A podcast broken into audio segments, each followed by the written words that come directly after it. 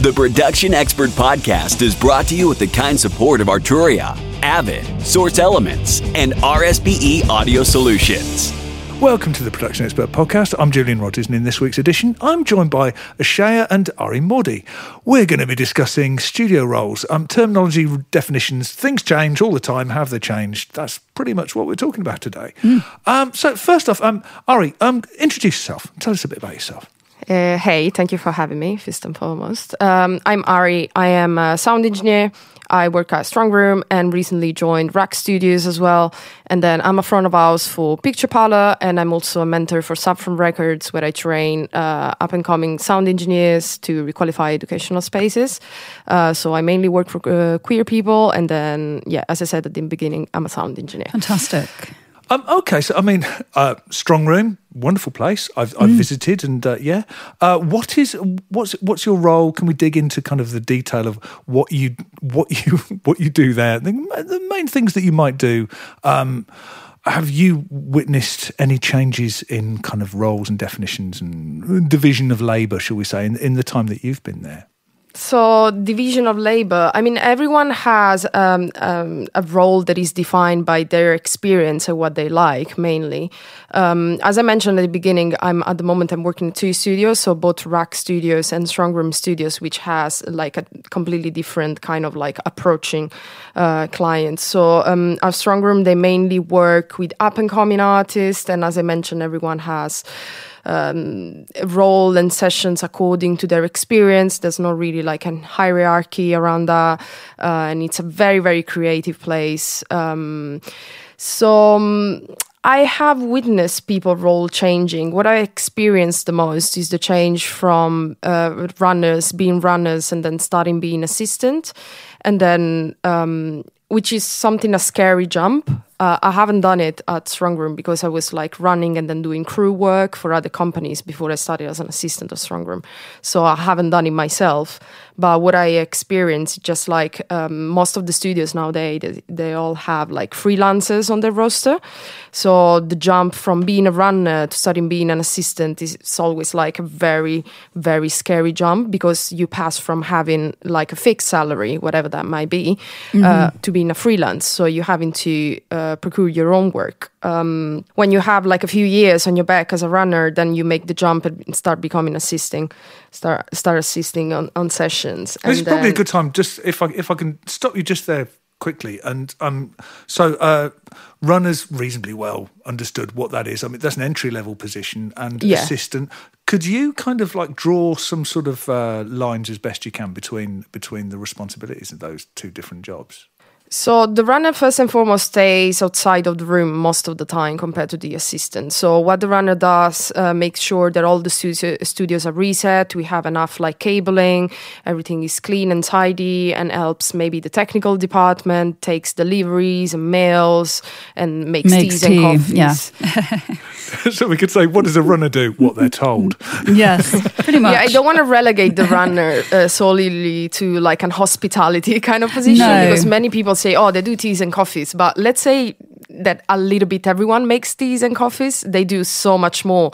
So I think the runners are the core of a recording studio. If you have a good runner, your session is going to run way smoothly, way more smoothly than other session um, because, you know, they. Um, they're in charge of checking the list of the equipment that you need. Uh, so they bring all the equipment and microphones in the room. Uh, they put whatever doesn't work um, in in the technical department so it can get repaired. So they have so many other responsibilities rather than making teas and coffees. It's, it's a Uh, good point of just just because yeah. it's an entry level position doesn't mean it's not important. Oh no, it's very yeah, important. absolutely vital. Absolutely vital. So, Um, Julian, was that the same back in? I don't want to say back in your day because that sounds rude, but did, did the runners have a similar role? I mean, a, a- runner's always been always been a, uh, an entry level position. I mean, it depends where you are because Mm. basically there's there's a, there's a, a, a size and level of studio below which Yeah, these exactly. these distinctions completely break down. Oh, yeah, Uh, and yeah. it's just kind of like something needs to be done, so so someone's going to do it. But I mean, the whole reason why you have additional stuff is because, play, because the scale of the job grows beyond a single person. Otherwise, why would you have that? Um, but yeah, no, I think that's reasonably fixed. yeah. Yeah. So, Ary, what is your role as a an assistant engineer? How's that changed? So, as an assistant engineer, now junior engineer, basically, uh, my role is to decide which equipment do I need according to the session. For instance, uh, I don't need the same list of microphones or the same space or the same outboard if I'm recording like a full band or if I'm recording like uh, just like a singer or if there's a writing session. So my role as an assistant mm. is to decide which equipment do I need for every session, to book it, to basically plug it in in the studio, make sure that everything's work and everything is line check when the client arrives. Mm-hmm. And then um, as a junior engineer, then I will like sit down and engineer sessions um, uh, depending what the session is, obviously. So it might be a band, it might be bass drums, it might be, uh, I don't know, just like a writing session again. So I have to run Pro Tools and then uh, file management. So what I yeah. find out, is just like half of the job is also like file management because being an assistant for like a couple of years now, I I learned how to use studios inside out. So mm. it's really easy for me to set up, to line check, make everything works, get a good sound out of the rooms. But then the next step when you're then approaching engineering more than being an assistant is that um, being fast on Pro Tools and having good file management. So yeah. um, export all the stems, learning the etiquette of how the stems are imported. For instance, I'll make an example. If I'm engineering a vocal session, when I'm sending off the files to whoever is mixing it or for the producer, um, I need to check with management, with to which person the files are going to, then maybe I want to export the process version and then I want to export the dry version. And mm. then again, in the recording part, I have to make sure they're recorded as close as I can as like a final product, a finished product. Mm-hmm. So yeah, there are all of these factors to take in consideration and maybe. Uh, uh, the genre as well that you're working on. I don't know, maybe if I'm recording a rock band, I would not make use of autotune as heavy as I would do if I have a rapper coming in, you know, all of, yeah, it's a very very wide wide practice. And again it depends in which studio i'm at because uh, this is uh, what i've just mentioned is more applied to Strongroom. When i'm a RAK i'm solely an assistant but the RAK has way bigger clients a way bigger setup. So that means that my assisting implies engineering as well if that makes sense. It's just like i'm yeah. more you have more responsibility as an assistant because being like a bigger space. So you have to set up line check and get a good sound around, kind of like make sure that everything is ready when the engineer comes into the room that he just sit down mm. they just sit down and then start with the session we spend it like the least amount of time uh, like sound checking and crafting the sound of the room mm. if that makes sense yeah so it requires a lot of attention to detail yeah yeah. yeah. Also, knowing the space makes a difference. So, like, I don't know, positioning the drum kit in a specific uh, corner of the room compared to another, or uh, like using one room rather than the other for size or for sound. So there are there are a lot of factors. It's a very very wide practice. Yeah, and yeah. That's why I love it because it keeps my attention high. Oh yeah, yeah. I can imagine. Ever wondered what it's like to mix an entire album for Kanye or layering vocals for Chris Brown? Join your hosts Cash and G every fortnight as we sit down with some of your favorite artists, producers, and engineers to talk everything music. Brought to you by Avid Pro Tools.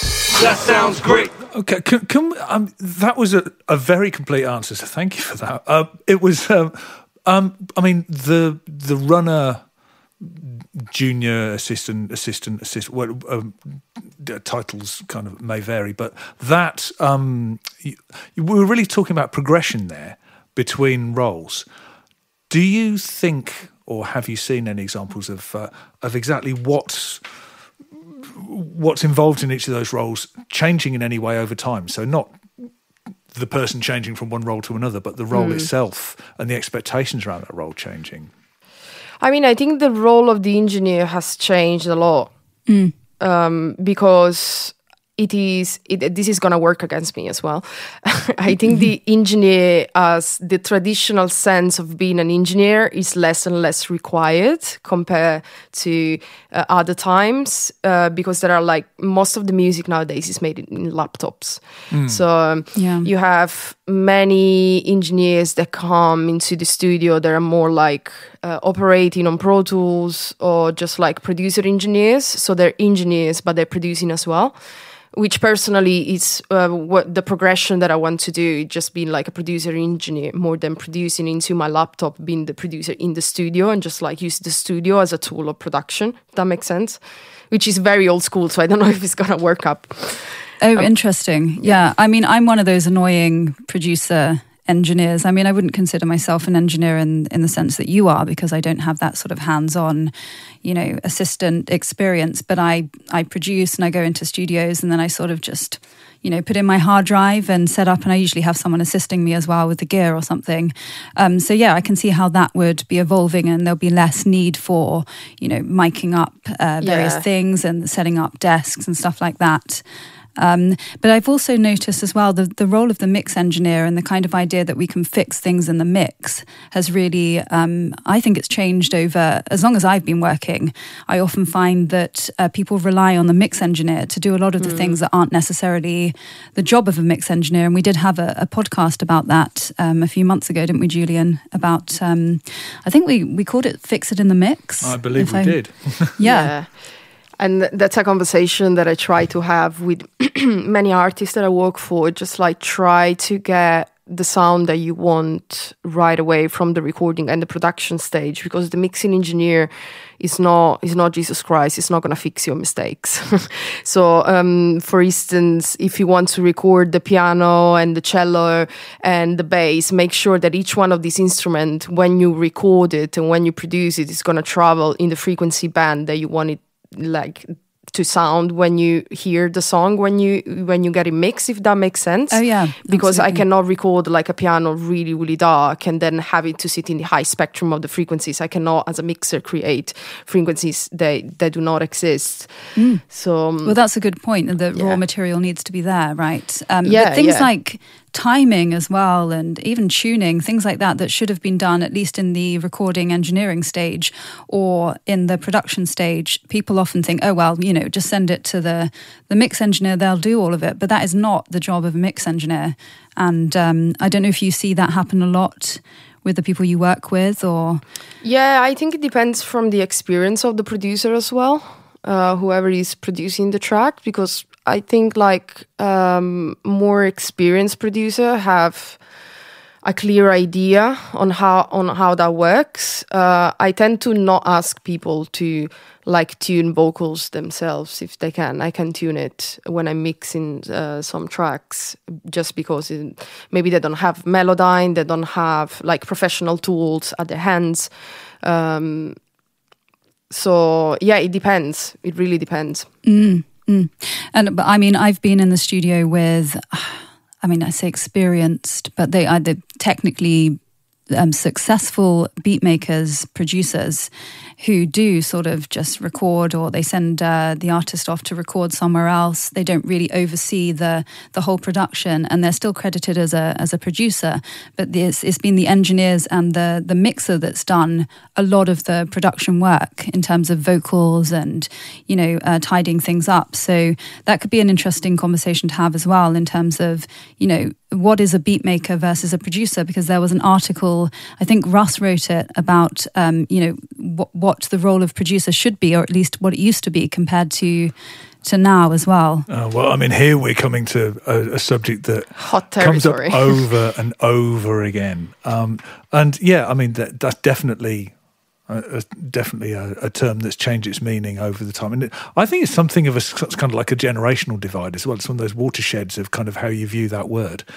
The most interesting conversation I've I've had about this recently was there was a podcast we did. I forget how long ago, where um, where we were talking to vocal producers, and um, there's been quite a few conversations online about about the vocal producer because it's I mean to some people it's it's kind of a new term, but having spoken to some people who do that work, um, I kind of got it. You know, I, I saw why the why a word for that became necessary with the proliferation of shall I call them track producers to differentiate them from record producers, possibly, but the new and the old school uh, producers. I, I kind of got it why you needed. you know i term. think like beat makers they're also more uh, focus on certain genres of music so you can find a beat maker in trap hip hop um, kind of like pop music so they work on on that genre mainly and i think for me the main difference between a beat maker and a producer just the beat maker make the beats and the yeah. producers oversee the whole project So, Exactly. yeah um, i think it's a it's a very simple uh, difference although uh, both are valid Absolutely, yeah. But the meet, the beat maker has taken part in the songwriting process. The producer doesn't necessarily have to take part in the Yeah. you know instrumentation and stuff like that. But they Although again nowadays everything is so blurred, and you can have a session when they're like there's five people and everyone has a part in the production process or in the songwriting process. So just like I think nowadays the lines are really blurred of Yes, what is absolutely. what. Yeah, it's really hard to define. Um, in terms of so how uh, going back to the uh, vocal producer because I've I've worked with uh, vocal producers before as well. How would you define it, Julian? How have you seen it? Uh, How, how would I, I? I wouldn't define it. Oh, right, okay, pe- okay. I would refer people to the uh, to the um, uh, to the podcast that we did. That um, uh, I, I wish I could remember remember precisely what the uh, what the title of that one was, but it was a great podcast, really interesting, and. I I mean, I suppose what it is is, I mean, like there's a conversation we had recently, uh, about um, you was you were talking about um, uh, the fact that you know while you use drums, you d- you don't typically point point collections of microphones at drum kits. No. that's not how your drums come to you. Absolutely and, not. and that's a whole kind of. I mean, whereas it's complete, you know, you, you know, pushing my way to the front on jobs like that. It's the most fun you can have, and but it's um uh, with certain ways of making recordings these days, these skills don't get used as much as they often are. So sometimes it leaves kind of uh, um, potentially uh, uh, a, a- a skills gap ready to be filled by someone who's willing to, to occupy it. And that's what I see the vocal producer as of kind of like, look, this stuff doesn't happen so much that, that somebody who uh, calls himself an engineer might might typically do. But this other stuff over here with vocals has become really, really, really important, Yeah. and the nature of it's changed. And um, just the amount of work that goes into vocal production these days, rather than I'll just you know stick up stick up an 80, 87 and, and and a pop shield and it'll be fine. It's kind of I have so much respect for vocal producers. I had the chance to uh, assist a Strongroom a couple of times. Cameron, who worked with, uh, I think, Dua Lipa. Cam was on. Cam was on Yeah. that, that podcast. Yeah, Cam is absolutely brilliant, and the way that he like arranged the vocal is like a vocal arranger, and then all the different effects. I- I've learned so much when I've done sessions uh, with that person, and I have so much respect for vocal producer. Uh, also, like Ramira, she's a very very talented vocal producers, and like the talent is arranging vocals Yeah. as they they are like an instrument, and then learning how to match different effects like different kind of reverbs different kind of like delays. I, I read it somewhere that someone said that different effects are like different patterns. So if you're good at matching them together properly you look amazing and then in our case you sound amazing but then if you don't match them properly it can be like a huge mess. Mm. So it's a talent to finding like the right effects that fit the aesthetic of that song and then like EQing the effects and mixing the effects and arranging the vocals. So absolute respect But it's not just an engineering thing that they do as well, because you know um, the other vocal producers they they take the role of um, vocal coach as well and songwriter. A lot of them are songwriters, so they can actually coach the artist um, in terms of mic technique, how to sing things, harmonies as well, um, and just just help with the overall expression of the performance. So it's kind of a, a weird line between you know, knowing how to the recording techniques, vocal coaching, songwriting, and also engineering as well. Um, at least that's been my experience in terms of working with uh, vocal producers. Yeah, that's another field where like all the different position blurred and you do like a kind of mix of everything that you just mentioned and then you're a vocal producer. Just like nowadays in 2023 there's no way to define like a just one position, just one role. You have to take knowledge from other roles as well that are similar to what you're doing if that, if that makes sense. I've I've looked it up, and uh, it was uh, June 2022. The title was Vocal Production Special, and uh, it was Cam, and it was Daniel Moyler. That's who we had on. Okay, and, uh, cool. and yes, it's it's well worth a listen. Actually, that one I remember it well because it was it was so interesting. But yeah, anyway, a bit plug for a for a, a podcast on our podcast. How can we- anyway, Arturia has a wide selection of software effects, including three compressors, three filters, three preamps, and three delays you'll actually use. The latest release, Three Delays You'll Actually Use, includes Delay Tape 201, Delay Memory Brigade, and the unique and experimental Delay Eternity. A bundle of selected effects, called the AudioFuse Creative Suite, is included with all AudioFuse audio interfaces. Visit Arturia.com to find out more on the effects you'll actually use. Um, but another thing as well, which is another plug for uh, a post on the uh, blog, which is um, Bob Clearmountain, who says that often people uh, confuse the terms stems and multitracks, and I've heard that a lot. Um, confused. So uh, obviously we know what multi-tracks are, um, but I think a lot of artists as well they hear the term stems and they think that's what they need, and it can be confusing when you're sort of sending off to mixing and that sort of thing. Um, but there, are there any other terms that you hear commonly misused, Ary? I mean, I am guilty myself to have confused stems and multitrack until I was corrected last year. Oh, interesting. Um, Who corrected yeah. you? it Um, wasn't Bob, was it? no, it wasn't Bob, unfortunately. So I think one one conversation that I had like recently on tour about this, like being a front of house sound engineer and a tech, like a tech Oh, I- engineer. I've I've been So called a I- technician when I've been Yeah. out. And, oh, it's like who uh, who me? Re- respect for all the tech, but I'm not a tech. Um, I was like, I'm the front of house. I mix the band, and that's the only thing that I do. Um, and I think like sometimes um, that that's the last thing that I've heard misused uh, in my life, just like calling a tech. Uh, sound tech. So sound tech is usually the person that looks after the venue and the really small venues and stuff. And usually the sound engineer is the person that travels with the band that just like mix the band.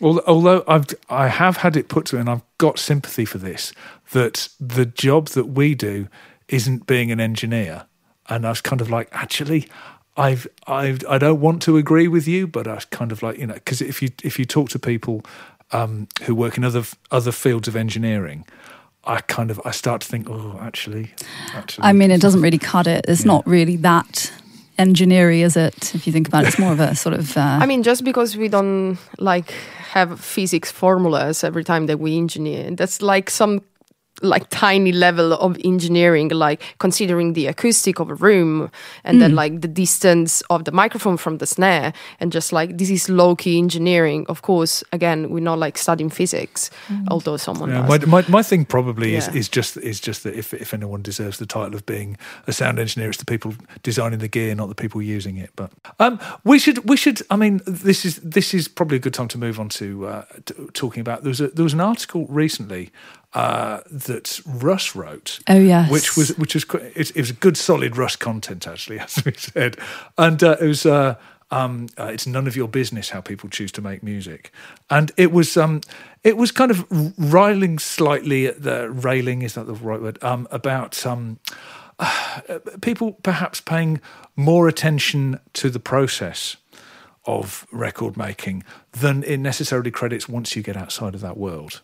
And you know, uh, have you ever met anybody who's really that interested in what microphone you use to record a piece of music that they enjoy, who isn't directly involved Yeah. in it? I mean, it kind of ties into that real music debate, and I've had very angry debates with people about real music. Um, but can I just quote Russ from the article because I really like what he says in this. is just a very small um, part. It says, "Music, in its most primal form, is an expression of human emotion and thought. yeah. The means how this expression is achieved should not be the yardstick for its authenticity. And I completely agree. I think that playing a guitar, a bass line on a guitar versus a bass line that's been programmed into a DAW is still a bass line. And surely it's like the melody that dictates whether something is good or not. Yeah, I mean, I'll stop you there because is that is that bass player using a pick or not? Because exactly. Because it's that amazing that you picked out the same sentence that really stuck with me. Yeah. The, the fact that music is an expression of human emotion and thought, like as a very emotional person that moves through the world through emotion, I think that music is a language and Yeah. has to transmit something. And however it does it, um, I'm not sure how much it matters. Um, I mean, there are so many examples on people that have done great record with a 57. That doesn't mean that if you have great tools at your hand, you should not use it. Be my Absolutely guess. not. But just like many, many people don't have access to high end studios, that doesn't mean they're not creative. They don't have anything to say, and their their practice is not valid as maybe people that can sit down in a studio. Yeah. So Absolutely. And I know a lot of, um, again, maybe they would be um, beat makers, but very successful producers and beat makers who cannot play an instrument for the life of them. And they've had really successful records. They're really creative. They're really good at what they do. So I just, I really don't like this sort of um, snobbery in terms of uh, the sort of real music debate. And I'm quite, I feel quite strongly about it personally. Yeah. I mean, I believe the truth is always in the middle because um, the snobbery can come from both sides. Oh, yeah. Yeah. So there are people that are like, oh, I don't need to play an instrument or know music theory to make good music. Or the other person is like, oh, you only need to play an instrument and know music theory to make good music. It's just like perhaps the truth is in the middle. Oh, yeah. Maybe you need a little bit of this and a little bit of that. And what really matters is your taste and what you want to communicate as an artist or as a producer. And um, the role of a producer in this case, it's also like giving being a tool for the artist to express themselves. Maybe the artist knows only how to sing and how to write lyrics and it's someone that takes care of the music in its entirety. So um, sometimes the producer is also a mean and a tool for the artist to express themselves. So um, it's it's nice to have a combination of both. I don't know, analog and digital uh, outboard. So the, the the truth is always in the middle. It's, we have technology. It's only fair that we use it. Um, that doesn't mean that I'm gonna throw away uh, fifty grand Neve VR desk if I use it and if I have it in front of me. But it's just like it's not gonna compromise how good of a producer of an artist or or a musician I am if I don't have that tool. If that yeah, makes sense. I think we just need to focus on the music and the quality of the art, not how it's been done. You know, if Yeah. it's good, it's good, There's basically. the most wonderful quote that I heard the other day. Uh, a couple of weeks ago, um, uh, I met up with Mike Exeter, and uh, Mike's always good value for stuff like this. And we were talking about we were talking about all sorts of things actually. But at one point, he was he was saying that um, uh, audiophiles are the worst person, uh, worst people to to listen to music because when you play a piece of music to an audiophile, they're listening to the equipment, but they rarely listen to the music and that's a really good distinction and i, I totally get that. I understand it completely. Of just kind of like um, that look of look of bewilderment that you'll get from somebody who's actually engaged with the music and what it's doing. And to be honest would have the same response if it were being played on an iphone in an empty pint glass than they Yeah. would in you know um, a hundred thousand pound you know um, audiophile system. It's kind of like yeah, it's still the same stuff. It's like arguing about what font a fantastic piece of writing's written in. It's like you know, it's it's Yeah. sure that stuff makes a difference, but it doesn't change it. The Production Expert Podcast is made possible using Source Connect Now from Source Elements, the free way to record high quality audio over the internet. Need to record an interview or a podcast like this one remotely? With Source Connect Now, you can. Using a Chrome browser, you'll get ISDN equivalent quality audio without the need to install any additional software. Register for your free account at now.source-elements.com. I notice a trend uh, among some of my friends that are not music makers that have nothing to do with music. So I don't know, they work in insurance, in finance, or in art. And there's this trend among people to buy very high quality sound systems. and Just like, and they ask me, "Oh, can you hear the difference between these and that?" And I said exactly what you said. Just like you're listening to the equipment, and you're not listening to music. Also, they have such tiny differences that most of the human hearing cannot recognize, Yeah. especially if you don't work in music. So, although there's this trend on investing and buying uh, very high quality, like vinyl players and hi fi system and Dolby house system, I've seen recently as well. Uh, is becoming really trendy. So But I think there's a time and a place for being able to detect the sonic qualities of something, and I think that's important. And we need to aspire to get the, you know the best quality audio possible. But the actual the listeners really, the majority of listeners aren't really going to care. I, I, I and and neither should they. But that doesn't No. mean that what what we spend our time doing doesn't have value. Absolutely not. Yeah, yeah, because they probably they, they can hear the quality of the audio. They just can't sort of detect how they can hear it. You know, that's another thing. I'm, I'm pretty sure people, you know, is it a debate? Could they really hear through? I think we spoke about this uh, last week again. Can can the audience hear through a bad mix? You know, or are we so accustomed to really great sounding records that they'd hear something wrong and not know exactly what it is? For some reason, only A and R's can recognize a bad mix. Yeah. mm, well, that was another topic. Yeah. with th- with this, but I mean, this is this is, um, I suppose, uh, tied into the conversation. But I forget how recently we are having this conversation about um, uh, about the the importance to get past the skip button. I wrote I wrote an article about it not that long ago. Uh, but th- just the fact that the skip button exists affects um, affects the process of record making. But once people have engaged with what you're doing, that stuff falls away. But if if one thing sounds more exciting than the next, then it stands more chance of making it through those first few seconds where so many people go, nah, Yeah. skip. Absolutely. yeah, that's why I personally tend to listen to records because I like to have the music there. And maybe I don't know, I'm reading a book, painting, I'm doing other stuff around the house, and then maybe using playlists which has more this skip kind of mentality to discover new music, mm. Mm. more than having like mixed playlists to listen daily. Uh, but that's my personal taste, to be fair. I, I, I mean, it's the fact that it's so much more difficult to to stop something. I mean, it's not it's not difficult, you know, what I mean, but it requires more effort. Uh, It's all it takes, actually. The thing I find um, uh, if I'm if I'm streaming stuff is that very often I find that I listen to something that I might otherwise have have skipped just because I'm doing something like the washing up. And I can't actually, you know what I mean? Oh, you can't reach for it's, the it's, skip it's a very button, yeah. trivial, silly thing. There's a tea towel right there, you know, but it's like, no, go with it. And I've discovered some quite nice things like that. It's like, slow it down. Um, we've gone slightly off topic, actually, which is which is completely allowed. Um, but bringing it bringing it back aye. to um, uh, back to studio roles and terminology and, and definitions and stuff. I mean, I am interested in um, the difference. it's slightly misappropriating studio roles because we were talking about people's roles within studios, but you were talking about the difference between um, uh, between uh, Strongroom and RAK. For example, and and that those different. Is there something that you could kind of you know um, maybe what uh, what it is about those studios that because I mean um, they're, they're both They're both amazing. they're both good studios, Yeah. but they're they it sounds like they're um, fulfilling different roles. Yeah, the different sizes, I think. Um, so they have different size of clients that they work with, uh, and then I, I've just started a RAK, so I don't I don't think I have enough knowledge to formulate like a completely formed opinion. Uh, but what I saw, it just like it's um, like the size is bigger of setups of clients, and just like the the way uh, that the work goes is more a traditional kind of like uh, hierarchy as well. So they have engineer, assistant, a runner in most of the sessions. Uh, while like Strongroom, it's more independent kind of working.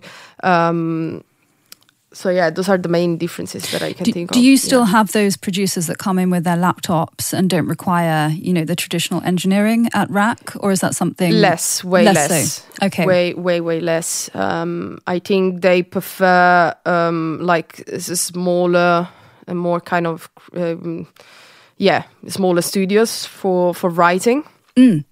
Um yeah. So, what kind of work do you tend to get at RAK then? Is it sort of the large um, music yeah large big live sessions big recording sessions like records uh like week long kind of projects um while a Strongroom is more one-offs. Yeah. And then yeah sometimes i work with my clients as well as Strongroom so i like to uh, grab emerging artists and then sit down in the studio and produce like a track without having um, the pressure of big budget that has to come uh, from like a big record label if that makes sense uh, which is i think it's one of the strongest points of Strongroom as well because they give space uh, for up and coming artists to create and to access uh, very uh, like high end kind of recording studio without having the pressure of um, needing the funds from uh, like a very very big label. Nice, yeah. I mean, Strongroom, the ambience is really nice. It's very conducive to sort of um, creativity and writing sessions as well, and, and just the you know the kind of vibe that I would I, I like myself personally. and and different sizes of facility offering offering to different parts of the market of course makes sense i mean you you know um the the the really big rooms in London, you wouldn't you wouldn't hire for something that didn't require a room that big because you know that would be just silly. Yeah, But yeah, it's, it's an interesting middle ground. RSPE Audio Solutions design, sell, and install professional audio and video equipment. Their team are available by phone, live chat, or email to receive and process orders. They have everything you need to build or upgrade your home studio to ensure you can continue to work from home. If there is anything they can do to help, reach out or shop online at rspeaudio.com.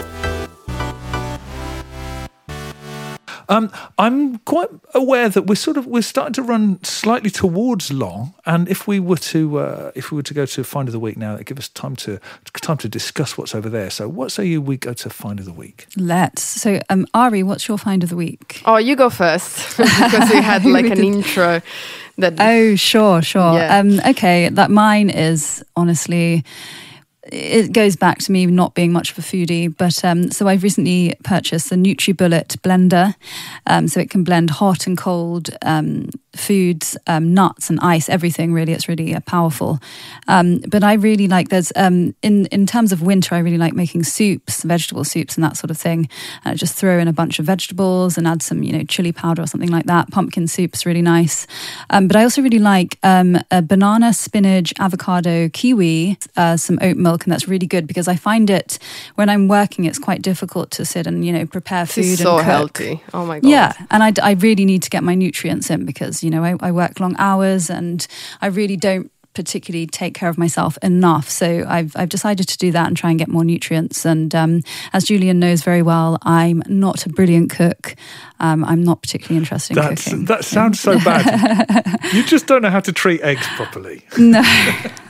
yeah, I'm so lazy. I'm such a lazy cook. But um, yeah, this is very good. The NutriBullet blender. So I can I can see myself using that a lot. Um, Julian, what was your find of the week? Uh, You're not getting away with it that quickly. What? We need to pull apart what you're. No, I Oh, don't know if we want to go down the rabbit hole of the food thing. I mean, I uh, uh, mine's mine's. I haven't actually tried this.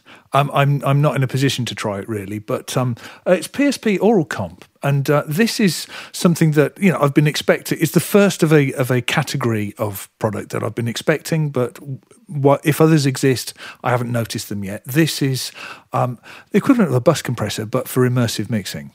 And cool. um, and yeah, I mean it's it's it's pretty straight ahead. Um, uh, Mark, um, uh, whose uh, whose studio I was at uh, a couple of weeks ago, uh, is an Atmos for music mixer.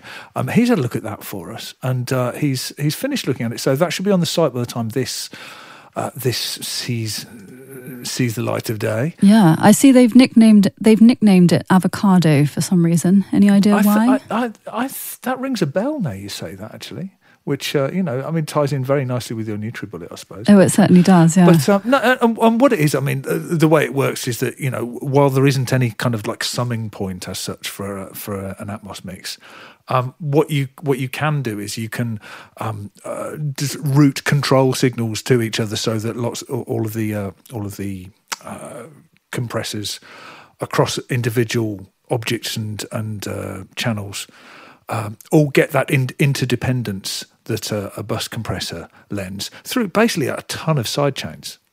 And uh, I, I assume that's how it works. If it doesn't, then I'd be very interested to see how it does work, and I'll be able to find out just by checking out that article that, uh, that Mark did. But he, he had listened to it, and he's, he was um, tried out some stuff, and he was, he was very enthused by it. And he, was, he thought it was a good product, and I expect we'll see quite a few more things like this because it's something that's been very much missing with you know the Dol- uh, Dolby Atmos for music is kind of you know people like uh, people people like bus processing, people who mix music, they're used to it. And uh, you know, while you don't have to muller stuff with uh, heavy limiting and stuff, uh, it's not the same thing as you a- shouldn't be allowed to try if that's what exactly. you want to It's do. always fun. To, exactly. Yeah. Everything that sound good works. That's the rule. Uh, it's, it's it's a good rule for everything. So, um, uh, Ary, what about you? You um, Oh, my finding of the week is very boring, guys. I'm Is it? sorry. Can't be more So- boring than my NutriBullet, surely. So I, I've been like reading about this uh, Italian painter called Amedeo Modigliani because Say that um, again. Sorry, say that again.